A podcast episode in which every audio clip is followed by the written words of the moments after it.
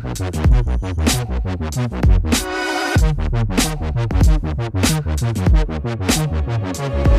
my head. Bine ați venit la al patrulea episod de podcast alături de Cristi. Mă auziți? Eu te aud, cum să nu? Ok, perfect. Uh, spuneți-ne despre dumneavoastră. Despre tine, Cristi. Despre tine, ok. păi dar nu am ce să spun prea multe. Numele meu e Cristian Presură, sunt fizician, lucrez la divizia de cercetare a companiei Philips în Olanda Foarte și în interesant. timpul liber mă ocup cu popularizarea științei. Un lucru care mi se pare Căsătorii foarte... trei copii. Serios? Felicitări. Da. Nu știam. Și am mai aflat Pă- recent, ieri, cred că, da, ieri am aflat că ați mai lansat o carte în 2003, din câte am văzut, parcă, da, 2003 era anul sau ceva. Despre ce era? Uh, N-am apucat a- să arunc cu niciun Ce- ochi. În 2003 nu cred că este vorba doar de lucrarea mea de doctorat care a apărut în 2003 și care Da? probabil Ah. uh, e și sub formă de carte pe internet. Dar da, uh, eu așa am, da, da, da, așa am găsit-o. Am, era un Da. PDF și zicea, da. Am găsit-o la Da. Books, scria cartea pe care ați lansat-o cu fizica povestită și lucrarea Da. dumneavoastră de doctorat, lucrarea, Cristi, da, Da. lucrarea ta de doctorat. da. Da, ia zilerii despre ce vrei să vorbim. Păi, în general, orice și mai ales că sunt și un fan, bine, nu fan foarte mult, dar în general fizica mă pasionează mai mult faza de, cum să spun, astronomie și eu știu, black holes, Și de, tre- de ce te atrag subiectele astea de astronomie, black holes, supernove, galaxii și așa mai mi departe? se par cam cele mai interesante și niște lucruri pe care universul se bazează într-un fel, ca să zic așa, adică niște curiozități pe care cred că oricine le are, adică Dar de ce nu-ți ajunge viața asta de pe pământ? Că sunt atâtea lucruri de aici de pe pământ. Aici pe pământ sunt o grămadă de lucruri. Nu ai mâncare bună, putem să vorbim despre mâncare, filme, science fiction uh, sau, mă rog, fantasy sau ce vrei tu. uh, Călătorii. da, Hai să vorbim despre călătorii, uh, hai să vorbim, știu eu și eu, atâtea lucruri sunt pe pământ. Adică de ce ai avea nevoie asta ca să te uiți în spațiu? nu știu, să aflăm lucruri cât mai nu știu. Mi se pare Da, oricum vezi că fascinant. și, și, eu, și, eu, și eu mă întreb, pe- mă întreb câteodată, știi? Și mă compar, de exemplu, cu furnicile, știi? Hmm. Că furnicile sunt uh, foarte preocupate ca să-și facă treaba lor acolo, în furnicar, Da. în ușuroi, știi? Da. Uh, Și aia cred că e principala lor preocupare. Și noi oamenii, în mare parte, suntem tot ca furnicile. Adică, în mare parte, dacă te uiți așa la viața noastră, o să vezi că suntem preocupați cu lucrurile care, de care suntem noi preocupați, știi? Da. Dar cumva mă gândesc și eu că ne atrag stelele, ne atrag galaxiile, ne, adap- ne atrag îndepărtările astea din spațiu. Cumva în interiorul omului trebuie să fie o chemare care trece dincolo de lumea asta imediată. Știi, de lumea plăcerilor, de lumea Da. mâncării, de lumea pământului și așa. E cumva o chemare cosmică acolo care are o voce mai mică, dar este în interiorul nostru și cred că de asta ne atrag. Da. Am uh, citit uh, recent și o carte de la uh, Stephen Hawking. Bine, nu era ceva foarte mare, era o, o scurtă poveste, un rezumat al rezumatului. Cea de la Humanitas de a apărut recent? Uh, O și nu, mai scurtă poveste? Uh, nu, o știu și pe aceea. Uh, ea e pe lista de Moș Crăciun. Dar Aha. uh, nu, nu, vo- a vorbit și am aflat și despre găuri negre, a vorbit în mare parte. Uh, am aflat și despre ce înseamnă, de fapt, cum se numește zona aceea care... Coasarul, ca să spun mai, mai exact. A, ai am aflat aflat pe despre nume, coasari. da, exact, ce, ce înseamnă și ce, cum se definește, de fapt. Și nu știu, mi s-a Da. părut interesant, m-a, m-a atras. M-am uitat și pe YouTube la niște speech-uri pe care le-a dat și la MIT acum câțiva ani. Și mi s-a părut amazing. Da, dar să știi că dacă ai fi, int- e, să stai față în față cu un coasar, da? Să zicem că ești aproape de el, Da. te uiți la el așa, te uiți cum în interiorul lui centrul coasarului, de fapt, de ce e coasarul? Este o galaxie care are în centru o gaură neagră super, super masivă. Masivă, da. Exact. Și te uiți aproape de gaura aia neagră din centru și vezi așa cum emite radiație, cum mănâncă toate stelele din jur și la marginea orizontului emite așa o grămadă de radiație ultraviolentă, explozii din astea uriașe, știi, și te miri, Da. știi? Și, dar după aia, după ce stai acolo, știu, și o jumătate de oră, o oră, știi, cred că începe să ți facă cam frică. Adică, băi, exploziile alea sunt explozii de trilioane, știu și eu, de trilioane de mai puternice decât ce cunoaștem noi, știi? Corect. La un moment dat o să facă frică și o să zici, bă, ce m-aș întoarce pe pământ, că era cald și bine și era departe de monștrii ăștia cosmici. Da. Însă, vă dați seama, curiozitatea omului e dincolo de anumite limite. E să știi că unii dintre oameni, deci chiar uh, ăștia sunt exploratori, eu îi numesc exploratori, știi? Da. Dar chiar merg până acolo unde aș risca viața de a descoperi lucruri noi. Da. Și mă gândesc la exploratorii de acum 100 de ani, știi, și eu, la un Amundsen, la un... Uh, uh, cine a mai fost la Polul Sud? Uh, ah, acum Scott a mai fost la Polul Sud, sau Nansen la Polul Nord, știi? Da. Exploratorii ăștia care, cum să zic eu, aproape că își riscau viața ca să descopere zone încă, încă nebătute de piciorul omului. Da. Și probabil că așa o să fie și în spațiu. La un moment dat când o să avem rachete și rachetele alea nu o să fie așa de bune, știi, și o să zică cine vrea să se ducă la o altă stea, dar știți, uh, șansa e foarte mare că nu o să meargă bine, Da, că avem da. o problemă cu motoarele, știi?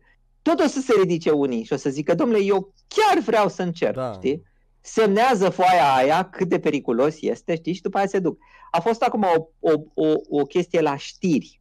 Am văzut-o, uh, ci că la știri, dar e mai veche că do- trei astronauți uh, de pe Stația Stația Spațială Internațională au făcut o grevă. Uh, Dar nu știu când s-a întâmplat chestia asta și au făcut o grevă pentru că condițiile de acolo, de pe Stația Spațială Internațională, nu erau, mă rog, cele normale, știi? Da, da, da. Și uh, li s-a permis să facă greva, dar după ce s-au întors pe Pământ, n-au mai fost trimis niciodată în spațiu, știi?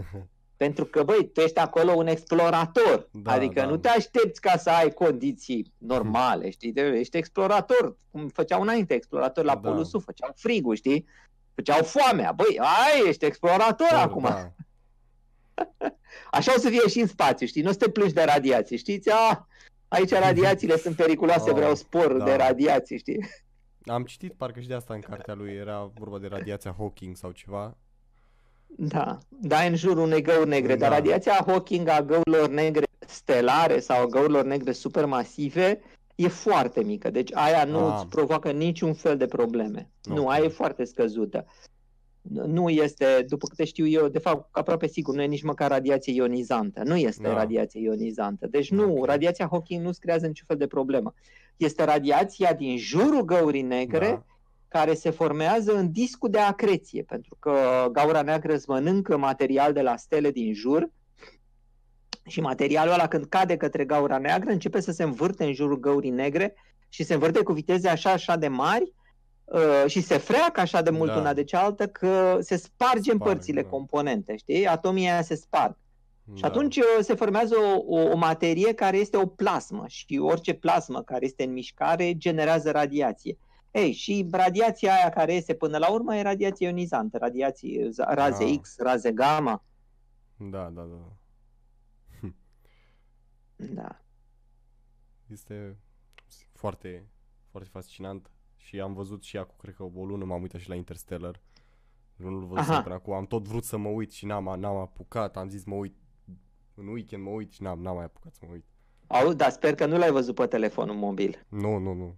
Ar fi păcat Nu, nu. de toate scenele alea. Da, nu, nu. A fost... N-am, n-am văzut, m-am uitat pe calculator. Și a fost Da, fascinant. e într-adevăr fascinant. Din păcate nu sunt așa de multe firme de tipul ăsta. Da, poate Da, pentru în că fine. nici nu au fost foarte mulți oameni care adică au, au fost mulți oameni care au plăcut, dar în comparativ cu ce apare nou și așa, nu cred că a fost cel mai lăudat și cel mai bine, cum să zic, plătit Da. film. Da, e adevărat. Nici nu E știu cât au adevărat. scos Da, la ok. box office sau ceva. Da, nu știu nicio. Nu știu nicio. Dar știi că consultantul de la Interstellar a primit premiul Nobel? Da? Serios? Da, pe bune. Deci consultatul filmului Interstellar este un fizician pe care îl cheamă Kip Thorne. Și tipul ăsta e foarte cunoscut în fizică. El a scris și o carte fizica filmului Interstellar. Ah, Și povestește în cartea aia că s-a bătut cu ăștia de la Hollywood. Pentru că el a încercat să construiască o fizică realistă. da, da, da. știi? da. Să nu tragă, să nu inventeze, să nu fie film fiction, să fie, domnule, science Da. fiction, știi? Și s-a dus acolo și le-a explicat, uitați, aveți o gaură neagră cam atâta și uh, cum era acolo, încetinirea timpului durează Da. cam atât și băi, ăla de la Hollywood nu le-a plăcut. Și a zis, du-te, du-te înapoi și fă ceva, să fie Da, și da. mai bă, super efectele, alea, adică întârzierea timpului să fie mult mai spectaculoasă. Da. Omul săracul s-a chinuit, a căutat cea mai mare gaură neagră din univers, știi, ca să găsească toate efectele alea, știi? Și tot nu reușea să le scoată și pe urmă, mă rog, le-a scos așa trăgând de păr. Da, Da, aia e în orice caz, în orice caz. Deci a făcut un mic compromis acolo, Da. uh, dar, uh, dar a scris cartea asta și e interesant ca să vezi cum toată povestea. Am citit cartea și mi-a plăcut. E, și el a primit premiul Nobel, dar n-a primit premiul Nobel pentru fizica din Interstellar, că nu se dă premiul Nobel pentru premii de la, pentru filme de la Hollywood, știi? Da, da. Aia, nu trebuie să faci ceva. Nu, el a, debe- a, a, a primit premiul Nobel pentru contribuția sa la descoperirea undelor gravitaționale. Ai auzit de undele gravitaționale? Uh, da. Ai- Am auzit Da, nu știu deci- foarte multe, dar am auzit. Da, deci atunci când, de exemplu, două găuri fuzionează, se învârt foarte repede în jurul celelalte, înainte ca să fuzioneze, știi? Da, da. Și chiar înainte de fuziune, cu câteva milisecunde, uh, generează niște unde foarte mari, niște unde ale spațiului, deci niște unde în spațiu, care se numesc unde gravitaționale, deci practic sunt unduirea ale spațiului, nu sunt Ah. altceva, unduirea ale spațiului. Uh, și au fost uh, detectate pentru prima oară acum câțiva ani, iar din echipa respectivă, de fapt nu din echipă, hai să spunem așa, unul dintre teoreticienii acestor detecții de unde gravitaționale a fost Kip Thorne și l-a Hmm. primit și premiul Nobel. Foarte și nu știu tare. sincer să fiu, câți, câți ăștia dintre cei care au contribuit la, la Hollywood au primit premiul Nobel? Probabil că e printre puțini. Da. Da. Aveam În o fine. întrebare, uh, Da. pentru că știu că a, probabil, adică mai mult ca sigur, v-ați trecut foarte mult timp prin străinătate sau ați predat? Ați, la noi aici sau în străinătate? Ați fost prin școli sau universități, colegii, ceva? Uh, Am ținut numai niște seminarii când am fost la doctorat în străinătate, deci în Olanda, dar după ce am terminat doctoratul, eu m-am angajat ca cercetător la companie și de atunci n-am mai predat. Ah. Dar de ce vrei ca să știi? Te interesează cum e Da, am crezut învățământul în că- străinătate? Da, asta voiam să ajung într-un final, să văd dacă ați observat diferențe, adică, mă rog, diferențe probabil că îți, dar nu chiar, nu. Și să ajung la veșnica întrebare, ce părere aveți despre învățământul tradițional, despre sistemul tradițional de învățământ? Păi uh, există răspunsuri din asta standard care sunt Primul răspunsul standard este că sistemul tradițional uh, de învățământ uh, nu este adecvat timpurilor în care trăim. Da, Uh, și ăsta nu-l dau numai eu, îl dau și alții. Numai că partea proastă este că nimeni până acum n-a găsit altceva în loc. Știi? Nimeni n-a putut să pună ceva în loc și nu există niciunde în lume o soluție. Și până la urmă folosim tot sistemul tradițional uh, pe care l-a descris uh, o, foarte bine Ken Johnson, cred că îl cheamă. Cam așa ceva, are el Ken un, uh, Robinson? un TED. Da, Ken Robinson, da, exact. tocmai acum citeam o carte și de-aia, de aici mi-a venit și întrebarea. Am- Da, am o carte exact. Exact, exact. Și uh, eu n-am citit cartea lui, dar am văzut video de pe, de pe TED Da, și în care uh, spune așa că sistemul actual de învățământ uh, vine odată cu introducerea fabricilor. Acum câteva sute de ani când uh, era nevoie de copii în fabrici. Și atunci, uh, practic, este un, uh, un sistem din ăsta industrial de a pregăti niște copii care o să meargă în fabrici. Cam asta este ideea lui. Uh, nu impulsionează creativitatea, nu impulsionează Da, corect. lucruri în echipă nu, in- și nu mai vorbesc de avansul tehnologiilor moderne care este astăzi. Dar, în fine, în fine, eu n-am uh, și nu cred că cineva în lume are un răspuns la această problemă fundamentală. Da, până atunci ne descurcăm cu a- ce avem și mie ce mi se pare că în metoda asta tradițională e foarte important este relația profesor-elev. Da, Deci în sistemul ăsta tradițional, dacă ai un profesor bun care inspiră elevii, uh, este ok. Este ok. Știi? Dar tu trebuie să faci în așa fel încât să ai un sistem profesor care inspiră elevii, iar profesorii ăștia care inspiră elevii să, să aibă libertatea da. de a face lucrurile așa cum cred ei. Adică trebuie să aibă puțină birocrație, puține hârtii din sistem, uh, să fie puțin forțați în a face ceea ce cred ei că trebuie făcut. Pentru că până la urmă uh, copilul este foarte, foarte mult uh, influențat de felul în care predă profesorul. Deci nu neapărat de conținut, ci de fel. Dacă el e entuziast, dacă știe să facă lucrurile într-un mod plăcut, știi? Uh, Da. Și de asta, deci, uh, profesorul este centrul.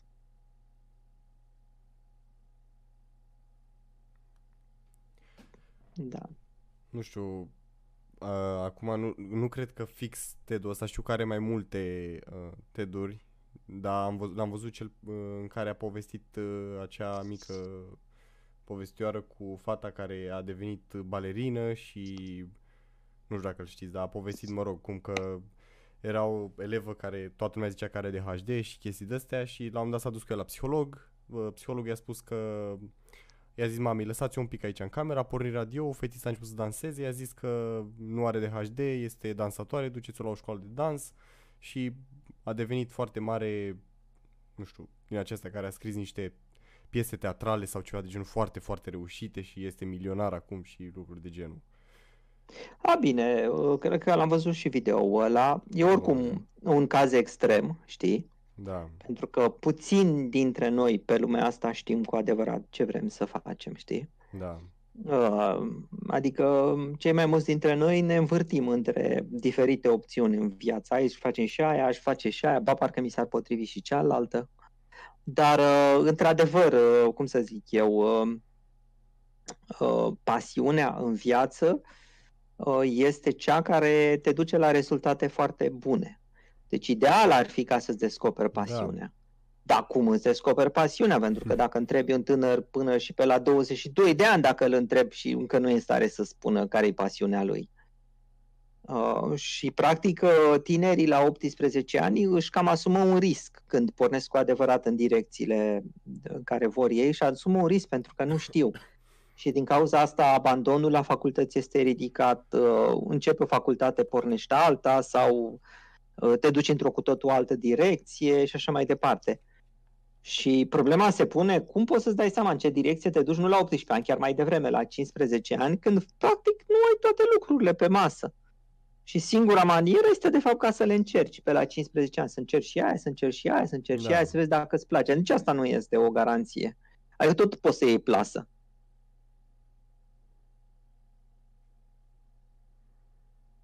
Sunt o grămadă de oameni care încă nici acum și sunt oameni care chiar lucrează de ani de zile și încă nu le place ceea ce fac și se duc doar pentru că na, trebuie să-și aducă o pâine în casă și Da, din păcate așa este. Da, bine, poate că așa a fost de multe ori în istorie.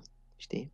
Eu da, tot am speranța mea că odată cu inteligența artificială și roboții, ăștia toți o să muncească, o să muncească pentru noi, știi? da, Și noi oamenii o să zicem, bă, nene, poți să faci ce vrei tu. Dacă vrei să nu muncești, nu muncești. Dar dacă vrei să muncești, fă ceea ce îți place, că oricum are cine să facă treaba, adică roboții. da, Dar încă n-am ajuns acolo. Știi? da, păi, Se, se discuta la un moment dat, dacă nu mă înșel, prin Finlanda, de introducerea unui salariu minim pentru toată lumea, adică chiar dacă nu muncești să ai un venit minim, nu salariu, ci venit. mm, În speranța atunci că oamenii vor face numai ce, ce le va place și atunci uh, da, vor face bine. Da, n-au ajuns nici ei până acolo, nici finlandezii, nici suedezii. Na. Încă nu. bine, dar presupun că Încă trebuie să îndeplinești totuși anumite condiții ca să, nu, adică trebuie să ai o școală, o facultate, ceva terminată, nu oricine gata primea bani, că așa cred că ar fi o grămadă de, Așa era propunerea. da, Așa era propunerea și o să zici, băi, nene, dar nimeni nu mai muncește atunci, ceea ce nu e complet adevărat. Pentru că nu muncești, nu muncești, dar la un moment dat spui, băi, nene, dar mie chiar îmi place să fac un lucru, știi? da, Și dacă îmi place lucrul ăla, hai ca să-l fac. Și te duci și na, te angajezi și primești un ban în plus, care e tot, asta era toată ideea, știi? Da. Primești un ban în plus și atunci în speranța că fiecare om face ceea ce îi place în viață, productivitatea este, știu și eu, înzecită. Adică e mult mai mare dacă fiecare, chiar fiecare face ce îi place la servici. Da. Cum se spune, face un jobby. Adică combinația dintre job și hobby. Da, Joby. Jobby. Foarte, foarte interesant asta. Nu știam cu Finlanda și cu... Da, încearcă, sunt doar concepte. Da, da, da. Sunt doar concepte. Și plus că nu e așa de ușor, că ține mult și de cultura unei națiuni. Da, da seama, da. Absolut, știi? Adică tu trebuie să folosești asta într-o țară în care există cultura muncii, în care oamenii sunt mândri că muncesc, în care Da, oamenii da. vor să muncească, știi? Ceva de genul ăsta. Dar uh, cum culturile sunt diferite peste tot în lume, atunci nu cred că există o, o singură soluție miracol. Și atunci, da, îți adaptezi uh, sistemul. Apropo că ziceai tu de sistemul de învățământ, știi? Da, că nu există, să zic eu, ca să- să spui așa, să spui, bă, domnule, sistemul de învățământ din Finlanda a avut succes. Hai să-l copiem în România, știi? nu N-ar știu merge. dacă funcționează. Da. Trebuie să te uiți să vezi ce funcționează, ce nu funcționează, trebuie să-l adaptezi și trebuie să ții cont de cultura care este în, în România. Păi la noi au mai încercat și prin... S-au mai încercat experimente pe de ăștia de liceu, de generală, să au mai luat bucăți din afară și le-au băgat la noi forțat în sistem să vadă dacă merg și chestii și ori n-au Da. mers, ori mm, nimic Și schimbat. asta trebuie, gă- trebuie gândite bine, știi, ca orice sistem. Da, Da, în fine. Nu știu, că pe partea de educație, cum se spune, tot românul să pricepe, știi? Așa că nu știu ce aș putea să mai adaug în plus.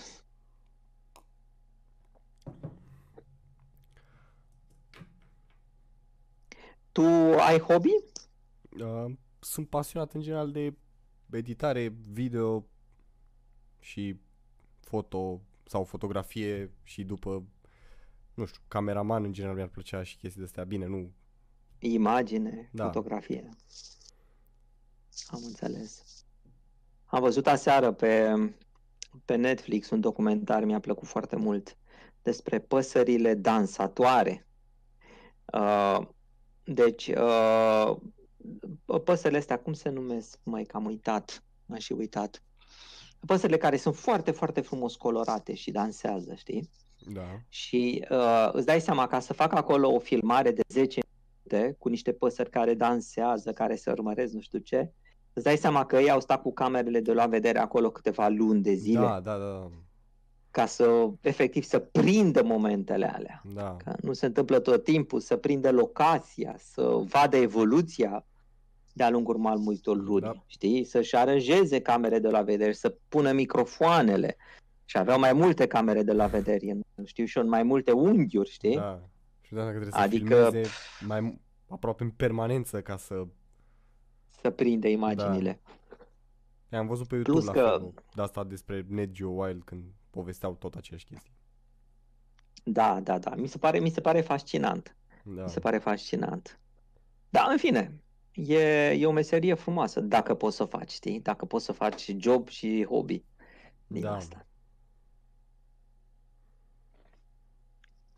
Ar fi, fi interesant dacă, na, mai ales pentru că și îmi place, atunci aș fi, ar face-o cu drag, dați seama, să, da, să și Da, iasă. da, poți, poți să încerci, de exemplu, cine este în România de mi-a povestit și am uitat eu, că asta am memoria scurtă. Am uitat. Un, uh, se ocupă și cu astrofotografie, uh, dar uh, unul dintre lucrurile pe care le face ca un fel de hobby este ca să meargă în afara Bucureștilor și să caute viz, vizuinele, vizuinele de diferite animale sălbatice, știi? Și uh, efectiv stă ore întregi, deci stă de dimineața până seara în afara, în afara Bucureștiului, filmând o, o singură ieșire de vizuină, știi?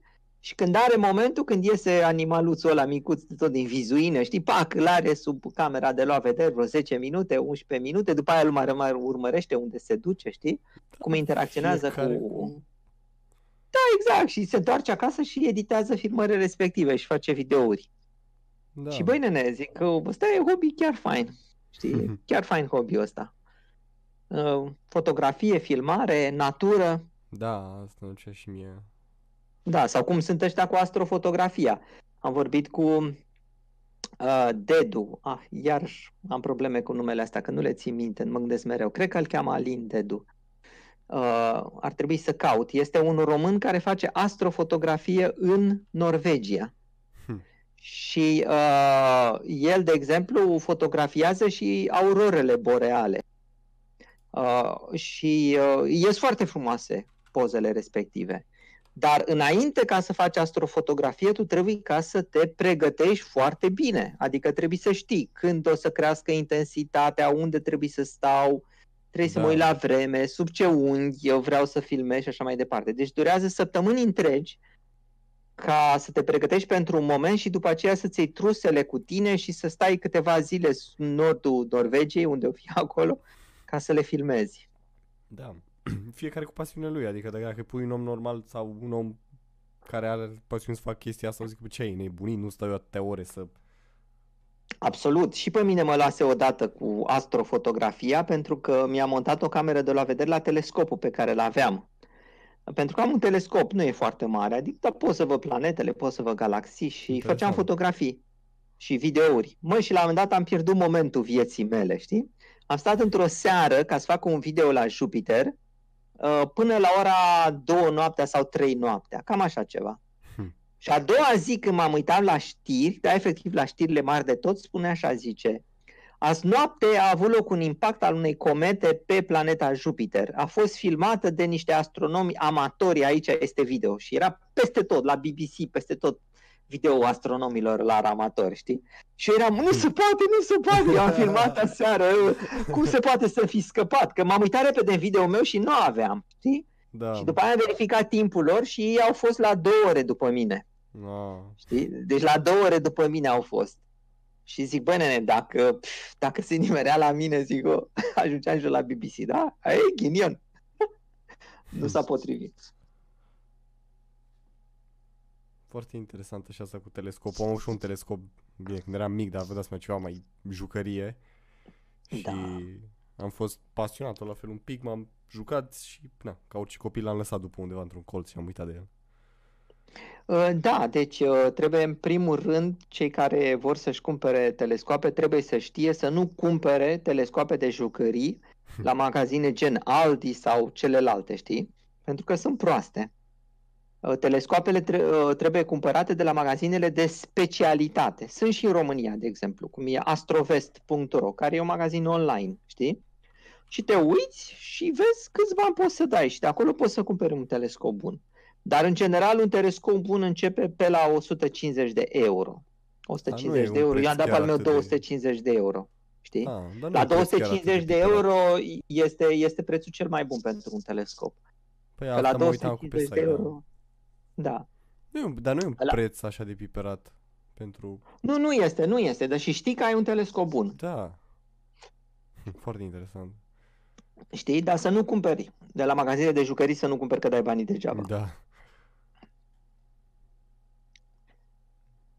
Da, da, și văd că au mai au o grămadă de chestii.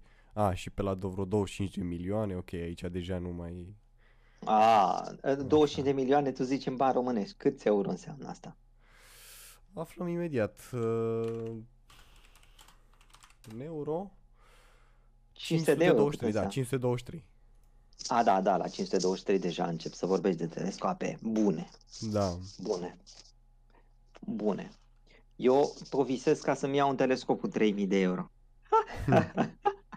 Am văzut acolo, telescoapele cu 3000 de euro au montură din asta cu motor, sunt au Oh. oglinda mare, poți să le programezi. Hm. Pentru astea cu 3000 de euro poți să-ți faci cupolă la țară. Hm. Știi, e visul Da. meu. Ah, dacă aș putea să am la țară să-mi fac o cupolă de asta și să bag acolo un telescop de 3000 de euro și seara să zic, ia să-l programez eu să mă uit la nu știu ce galaxie, știi? Da, e fain. Nici nu știam de magazinul ăsta. Foarte Da. interesant. Și Exact. mai ales dacă ai așa, ca și mine, o mică pasiune, să dai 150 de euro pe un telescop chiar nu e rău, zic. Da, da, da. Plus că ai un sentiment foarte ciudat, știi? Uh, pentru că, ce să zic, tu poți să te uiți la pozele telescoape uh, galaxiilor, poți să te uiți pe internet, dacă vrei, da? E o poză de la Hubble și e mult mai frumos ce o să vezi tu cu ochiul tău, știi? Da. Măi, dar spun o chestie, când pui ochiul acolo pe telescop și te uiți, dintr-o dată se schimbă perspectiva, pentru că eu așa am senzația, măi, lumina aia care mi intră mie în ochi, chiar a venit de la galaxia aia. Da. Știi? Deci, lumina aia a circulat milioane de ani, a circulat milioane, a intrat în telescop, se reflectă de oglindă și intră în ochiul meu. Hm. Știi? Nu este lumina asta artificială de la uh, de la monitorul de laptop, să zicem, dacă Da. te uiți la poze pe laptop, știi? Nu, e chiar lumina aia de la galaxie care a, care a circulat atâta, știi? Și, uh, și, și asta mă fascinează, știi, când, uh, când mă uit pe telescop. Și iarăși când mă uit la Jupiter, la planete, iarăși mă gândesc, băi, lumina aia a venit de la Soare, s-a dus la planetă și după aia s-a întors, s-a reflectat de planetă și s-a întors și a intrat în telescopul meu și eu pot să văd. Hm. Da, în fine, în fine. Da, e o experiență foarte frumoasă, atâta timp, atâta că în orașe, m, cu telescoapele, nu prea putem să vedem decât planetele.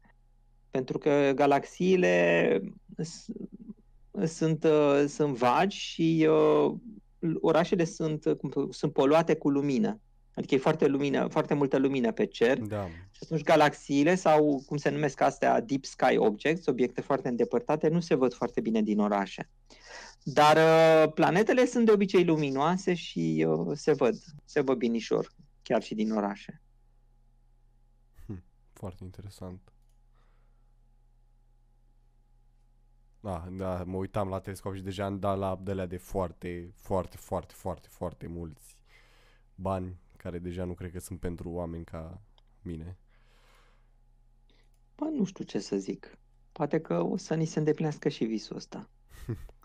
M-a făcut și acum să visez la...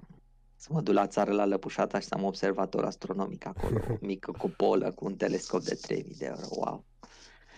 Da, în fine. În fine. Nu sunt chestii nerealizabile, adică Nu sunt, la adică poți să spun bani deoparte, poți să Da, construiești. Uh, da.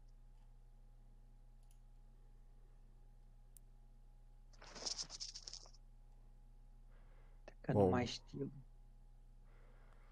Da, chiar am salvat aici site-ul, să, că nu știam de el și o să-l las să mă mai documentez. Da, să mai citești. Da. Și altceva de fizică? Ce te-ar mai interesa? Păi, chiar, nu știu, acum așa direct. Citeam, a, da, în, chiar într-o carte de-a lui uh, Ken Robinson, asta de o citesc, când chiar nu mai mi-aduc, am mem- memorii foarte nașpa, nu mai știu cum se numește cartea. Uh, citeam și zicea că vo- a- vorbeam printre primele pagini de nanotehnologie și de prin 2030 au zis că a- ar fi gata să facă un uh, calculator atât de ili- inteligent încât să ajungă la puterea de procesare a unui creier uman sau ceva de genul, pentru că în momentul ăsta uh, s- s-a calculat și cel mai puternic supercalculator ajunge la puterea unui creier de greiere sau ceva scria de genul. Și zicea că, nu mai știu, vorbeau de ceva calculatoare și au zis că au reușit abia de curând să facă un calculator care ajunge la puterea de procesare a unui creier de copil de 6 luni sau ceva de genul. Chiar mai... Stați să iau cartea, două secunde durează. Gata. Era pe pat. Perfect. Așa. Da, vorbea de nanotehnologie și de... Dar tu ziceai că în 2030 un calculator comparabil cu creierul uman? Uh, ceva de genul, știu că am văzut că a zis... Uh, Am înțeles. Eu sunt cam sceptic, sincer să fiu. În 2030 mi se pare prea de prea devreme. A fost acum o știre cu șeful laboratorului de inteligență artificială de la Facebook. Uh, și uh, el a făcut o declarație surprinzătoare. A spus că, după părerea lui, am cam atins limitele inteligenței artificiale. Și chestia asta surprinde oarecum, pentru că, mă rog, toată lumea se așteaptă ca Da. programele astea de inteligență artificială să evolueze, să evolueze și să ajungă să fie, să fie deștepte mai un, să fie deștepte cât un om, chiar mai deștepte decât un om. Dar omul spune așa, domnule zice, la fiecare an de zile este un nevoie de un calculator de 10 ori mai puternic. Deci, în fiecare an, ca să, uh, ca să faci o inteligență artificială mai puternică, ai, un calcula- ai nevoie de un calculator de 10 ori mai puternic. Da. Și nu se pune problema că n-ai putea, că ai putea. Dar dacă în fiecare an tu ai nevoie de un calculator de 10 ori mai puternic, pur și simplu nu mai faci față. Deci la un moment dat ajungi ca să folosești uh, cele mai puternice calculatoare de pe pământ. Calculatoarele în sine nu devin mult mai puternice, pentru că dacă calculatorul meu, să zicem, de la birou ar deveni în fiecare an de 10 puternic, atunci ar fi ok, știi? Pentru că și inteligența artificială ar avea nevoie de unul de 10 ori mai puternic și atunci, ok, amândouă ar merge în paralel până la infinit. Da. Da, calculatorul meu de la birou nu devine în fiecare an de 10 ori mai puternic, poate știu și eu, devine de două ori mai puternic. Iar inteligența artificială are nevoie de unul de 10 ori mai puternic ca să țină pasul. Atunci nu are și atunci, măi, înseamnă că evoluția în inteligența artificială începe să fie din ce în ce, în ce mai încetă, înceată. Și din cauza asta, spune el, ne-am cam atins limitele. Sub forma actuală a inteligenței artificiale, tipul era foarte sceptic. Spunea că, uh, ok, a- au programe din, de genul ăsta care prin inteligența artificială, de exemplu, la imagini e foarte bun ca să vadă dacă niște imagini au nuditate sau dacă alte imagini uh, uh, sunt violente și își dau seama imediat Da. dacă e violență sau nuditate, ok, și îți blochează. Dar când e vorba de limbaj, încă nu își dau seama dacă este fake news, dacă este agresivitate Da. și așa mai departe. Și asta încă este numai începutul de. Nu este adică o inteligență artificială foarte avansată. Uh, și părerea lui era că să nu fim așa de optimiști, că nu merge treaba așa de repede. Da. Da, totul Și- pornise că a vorbit de, nu mai știu, în 1995, ceva profesor Sir Harry, dacă nu greșesc, uh, a descoperit cumva sau ce a făcut de o moleculă C60 care nu știu mai multe să spun că nu mă bag aici la molecule și la Da, ce zice? Asta cred că îi spune fu- fuelerenă. Fuelerenă, cam așa ceva, la C60. Da, da, da, da, da. Uh, sau Și ce- Bucky- ce e cu molecula asta? buckyballs. Buckyballs, da. Și ce care era ideea cu molecula asta? Uh, Această mo- moleculă are calități remarcabile. Este de 100 de ori mai rezistentă ca oțelul, are a 10-a parte a greutății acestuia și poate conduce electricitate ca orice metal. Și de aici a pornit totul, a povestit el câteva pagini despre nanotehnologie și despre importanța ei în viitor și câte lucruri s-ar putea face dacă... Da, dar uite, eu știu molecula asta de când eram eu la doctorat, deci de acum 20 de ani. Și în timp de 20 de ani nu prea s-a mai întâmplat nimic cu molecula asta. N-am auzit de vreo tehnologie păi, care asta. să o folosească. Că abia și eu acum am auzit de ea din carte, că până acum n-am auzit nimic pe internet sau ceva news extraordinar. Exact, exact. Deci uh, nu cred că nu cred că ea este o promisiune îndeplinită. Uh, La fel, de exemplu, cum este și cu grafena. Grafena pentru grafenă. uh, Grafena ce este? Este un strat monoatomic tot de atom de carbon. Deci dacă în molecula asta de buckyball ai o, ca o minge de fotbal și ai un singur strat de atom ca într-o minge de fotbal, Da? la grafenă ai tot așa un strat subțire, dar foarte mare, de atom de carbon.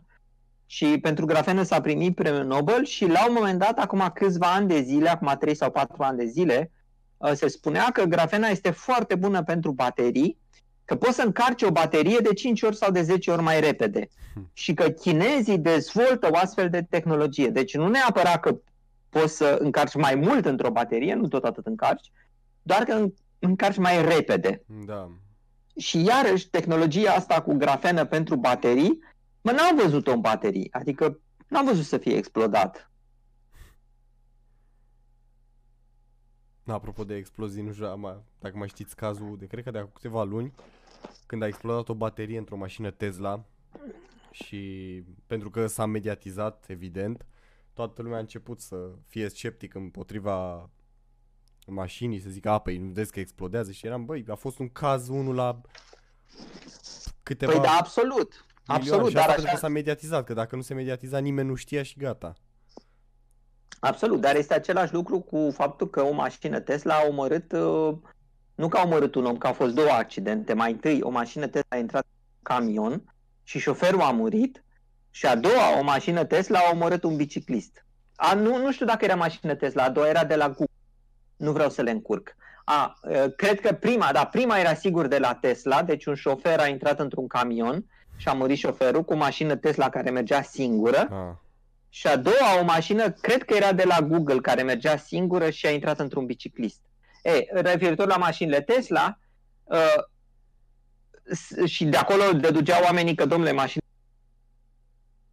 sunt periculoase, că nu sunt așa de safe și așa mai departe.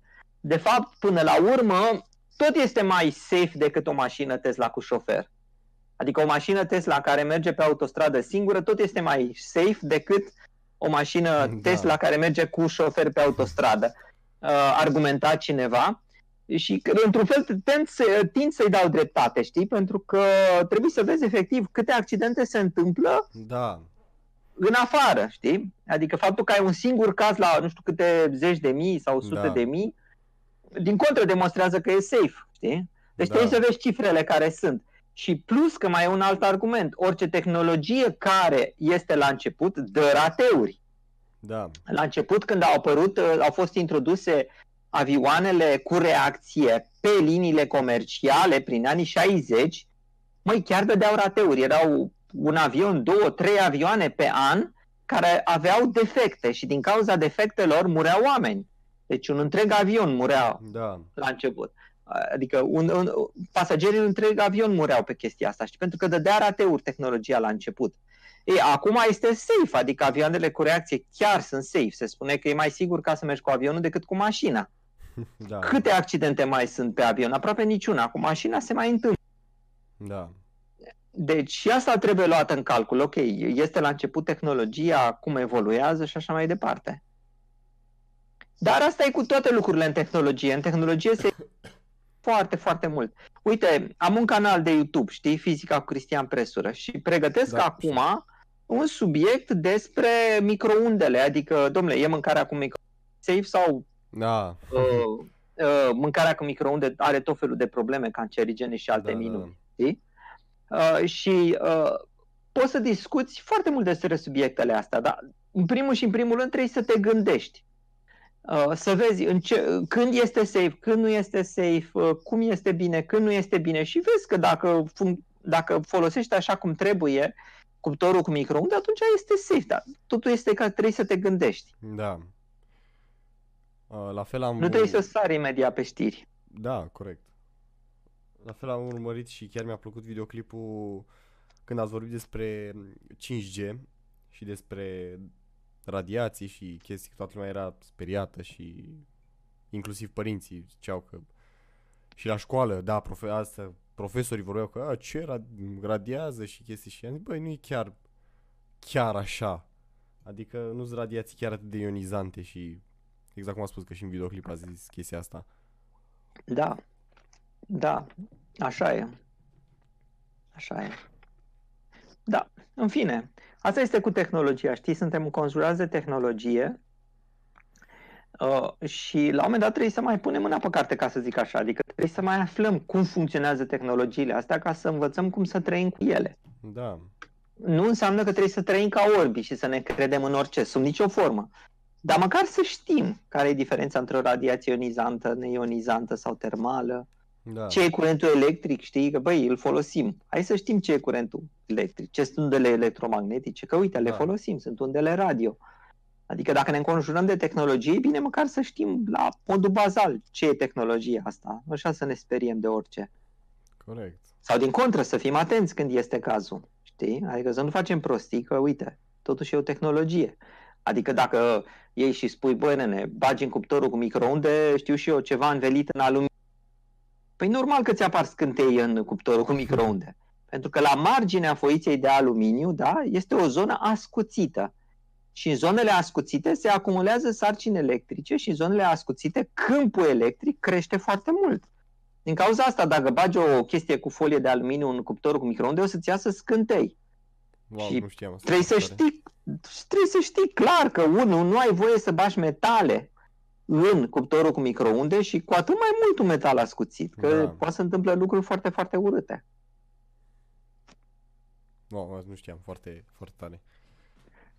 Da. Adică bine, probabil că nici n-am stat să caut, că dacă... Eu, sincer să fiu, am făcut odată un test intenționat cu, uh, cu brânză de asta de la... brânză topită. Ai văzut că e pusă în niște triunghiuri Da, da, da. da. și am băgat-o intenționat brânza aia topită și cu cum se numește, cu, cu aluminiu ăla uh, și am stat efectiv cu butonul ca să, ca să, că știam că o să iasă scântei acolo și minuni, știi? Da. Și când am văzut că imediat se întâmplă ceva, imediat l-am oprit. Nu faceți așa ceva niciodată, știi? Dar mă rog, Da, mai sunt uh, și canale de astea care mai fac experimente. Nu știu dacă vă uitați sau ați urmărit vreodată. da, mă uit, mă uit. Sunt astea, de pe exemplu, Vsauce. Pe Visos sunt Crazy Da. Russian Hacker, Da, da, da, da. știi? da. care le face și întotdeauna purtați ochelari și aveți grijă Da. și nu știu ce și nu știu cum, știi? Și uh, eu mai aflu de la canalele sunt atent, da. Încă o dată, ideea de bază e că toți trebuie să știm cum funcționează tehnologia, măcar bazal, ca să nu o folosim altfel decât cum trebuie. Corect. Da. Și tu locuiești în țară sau în străinătate? În țară, în, în Pitești. Locuiești chiar în Pitești? Da, Ah, frumos, eu sunt din Vâlcea, nu sunt de departe. da. Da. Da, de fapt știu, Am da, prieteni. știu unde e, da, Vâlcea. Că trec acolo când mai vine tata de la serviciu. Mă rog, vine prin Arad și mai trece pe acolo. Da. Da. da. Nu, că mai am și o prieten, prieten prin Pitești, mă mai plimb prin Pitești. Serios? E fain, da, îmi place. Deși, sincer să fiu, de când s-a făcut centura aia în jurul Piteștilor, când vii de la București la Vâlcea, nu mai treci prin oraș, ocolești orașul. Da. Și ca să mai rămân cu prietenii, mai intru în oraș. Dar bine, Piteștiul e locat foarte, e o locație foarte bună, adică dacă vrei să te duci la București, ajungi repede. Dacă vrei să Da. te duci la munte, ajungi repede. Nu? Da, nu bine, nu sunt eu fan călătorii, dar da, adică mai mie pleacă și Da. Oricum, când se face autostrada aia Pitești-Sibiu, o să devină și mai celebru Piteștiul. Bine, probabil pentru că și stau de foarte mult timp aici, adică mă rog, de când m-am născut, n- nu mi se mai pare nimic, no, ca la orice oraș, fiecare om care cred că stă într-un oraș de minim 10 ani, cred că, min- sau 5 să zicem, s-a săturat de el și deja știe orice. A, am înțeles. Adică până și, efectiv, sunt oameni care când mă duc la liceu mă întâlnesc zilnic, nu ne știm, dar din, efectiv, din instinct ne salutăm pentru că ne vedem zilnic. A, foarte interesant. Foarte interesant. Deci recunoști numai uh, vizual pe Da, nu, Respectivă și atunci niciodată, o nici saluți măcar nu pur și știm cum ne simplu. cheamă, dar dăm din cap și ne salutăm pentru că ne vedem zilnic, mă duc la liceu, dau de el. El se duce la serviciu, eu mă duc la liceu și ne salutăm instinctiv, că ne vedem zilnic. Am înțeles. Deși, da. Da. Dar care e cel mai frumos uh, lucru din Pitești care îți place? E vreun lucru care, să- care zici, păi nene, uite, chiar îmi place să fac chestia în Pitești. Nu cred că am ceva care să-mi placă extraordinar de mult pe aici sau ceva. Nu cred. Nu. Mie îmi place, de exemplu, când mă duc la Vâlcea să mă duc la teatru. Dacă, nu poți să știi, dar Vâlcea, cu chiar un oraș fiind, are teatru. Are, de fapt, două teatre. Și mi se pare fascinant, chiar dacă e un teatru de provincie, mi se pare fascinant în provincie și să te poți bucura Hmm. de teatru. N-am fost la teatru. Cred că am, ultima oară am fost în generală, la un moment dat, la șasea, probabil, sau ceva. Du-te, Nu... du-te, poate o să înceapă să-ți placă. Pentru că e fascinația asta a omului de pe scenă, care este un om în carne și oase, știi? da. Bine, poți să te uiți la filme și filmele sunt frumoase. Dar eh, când ești pe scenă, efectiv ai omul ăla în carne și este pentru tine acolo, știi? Deci actorul ăla își uită de viața lui, de problemele pe care le are, de taxele poate pe care nu le-a plătit, de mașina care i s-a stricat, știi? Da. El uită de viața lui și e acolo pentru tine, știi? Și e o, o relație asta om-om uh, care la teatru mi se pare foarte puternică. Și uh, eu, eu, sincer să fiu, și când mă duc la București în teatrele și mi-aduc aminte că am fost odată Domnule, nu fusesem de un an de, la teatru. Și cum am aterizat în București, m-am dus direct la Teatru Național. Și ce crezi că mi s-a întâmplat? Domnule, începuse, începuse teatru. Și eu chiar vreau să intru. Și m-am dus acolo și stăteam și nu știu ce și mă vede femeia de servici. Și zice, da, da nu vă supărați, eu, ce faceți pe aici, că vă văd așa că umblați. Zic, doamnă, nu vă supărați, am venit și eu din străinătate și vreau să văd teatru și nu mai erau bilete și, mă rog, începuse teatru și am început da. să mă plâng. Și femeia de servici mă m-a înțeles. Și zice, domne, zice, vă înțeleg, zice, haideți că vă bag eu prin spate, știi? Da. m-a luat femeia de servici și m-a băgat prin spate. și chiar m-am bucurat că, că omul ăla a avut acolo milă pentru mine, știi? Da. Și îți dai seama ce bucuros am fost că am văzut un teatru. Atunci nu văzusem de un Acum nu știu dacă aș mai rezista un an de zile fără teatru. Hm, foarte tare, nu știam că aveți pasiunea asta să... Nu știu dacă e pasiune, dar este, este cum să zic eu, uh, e o bucurie. E o bucurie. Da. Știi? E o bucurie. Foarte tare. Bine, și Dar asta este, pentru că e, este, cum să zic eu, e, e contactul ăsta pe care îmi place să-l am cu oamenii. Adică să știi că în ultimul timp am senzația și că mă uit la și la mine că trăiesc foarte mult în virtual, în, în filme, în Facebook, în internet și așa mai departe. Uh, și uh, bine că sunt trăiești în străinătate, știi? Și atunci când trăiești în străinătate ești oarecum mai izolat de familie, pentru că familia ți în România. Da. Uh, hai să spun așa, între ghilimele, o viață mai singuratică. Deși singuratică nu este, că tot și în străinătate îți găsești comunitatea ta. Fie da. îți găsești o comunitate de români, fie o comunitate de olandezi, cum cazul meu, vecini, prieteni, tot îți mai găsești, știi? Da, da. Dar, mua, mua, mua, așa că nu e așa ca în Oltenia, că în Oltenia, nu știu dacă știi cum e, bă, tot să văd, să cunosc, bă, Gheorghe, bă, Vasile, știi? Și, uh, și Oltean fiind, a rămas așa cu nostalgia asta a contactelor uh, personale. Și îmi plac, îmi, plac, îmi plac așa contactele personale. De asta când vin în România, de exemplu, uh, e fascinant. Nu intru pe internet. Deci uh, pe Facebook, pe știri, pe nu știu ce, nu sunt deloc pe internet. Când sunt în România, stau numai cu, de, de vorbă cu oamenii, nu intru aproape deloc pe internet. Știu mai mult, mai puțin în România, când sunt în România, despre România, decât când sunt în străinătate, știi? Se întâmplă ca să fiu în România și să aflu de la prietenii mei că uite ce chestie s-a întâmplat în politică, dar cum tu nu știi? Da. Și nu știu, meme, că eu n-am verificat internetul de când am aterizat pe când dacă sunt în Olanda, verific internetul zilnic și știu, băi, dacă se întâmplă ceva mare, aflu imediat. Da. Deci înțeleg că acum nu sunteți în România. Nu, acum sunt în Olanda. Da. Deci acum știu ce s-a întâmplat astăzi, știu problema cu primăria de la București, cine să vrea să fie primar în București sau, mă rog, știrile astea mari de tot, da, da, știi? Da. Sunt la curent. Foarte frumos. Bine, Leri, atunci. Păi okay. uh, ne cam apropiem de sfârșit, nu? Da. Vă mulțumesc și mulțumesc pentru că a stat, nu știu dacă vi s-a părut sau cum vi s-a părut, să eu m-am simțit ok și foarte e... bine că am aflat și lucruri noi. Da, frumos. Îți urez uh, succes cu pagina ta de podcast. Mulțumesc. Și altfel, o zi bună. Ne mai auzim. La fel. La revedere. La revedere.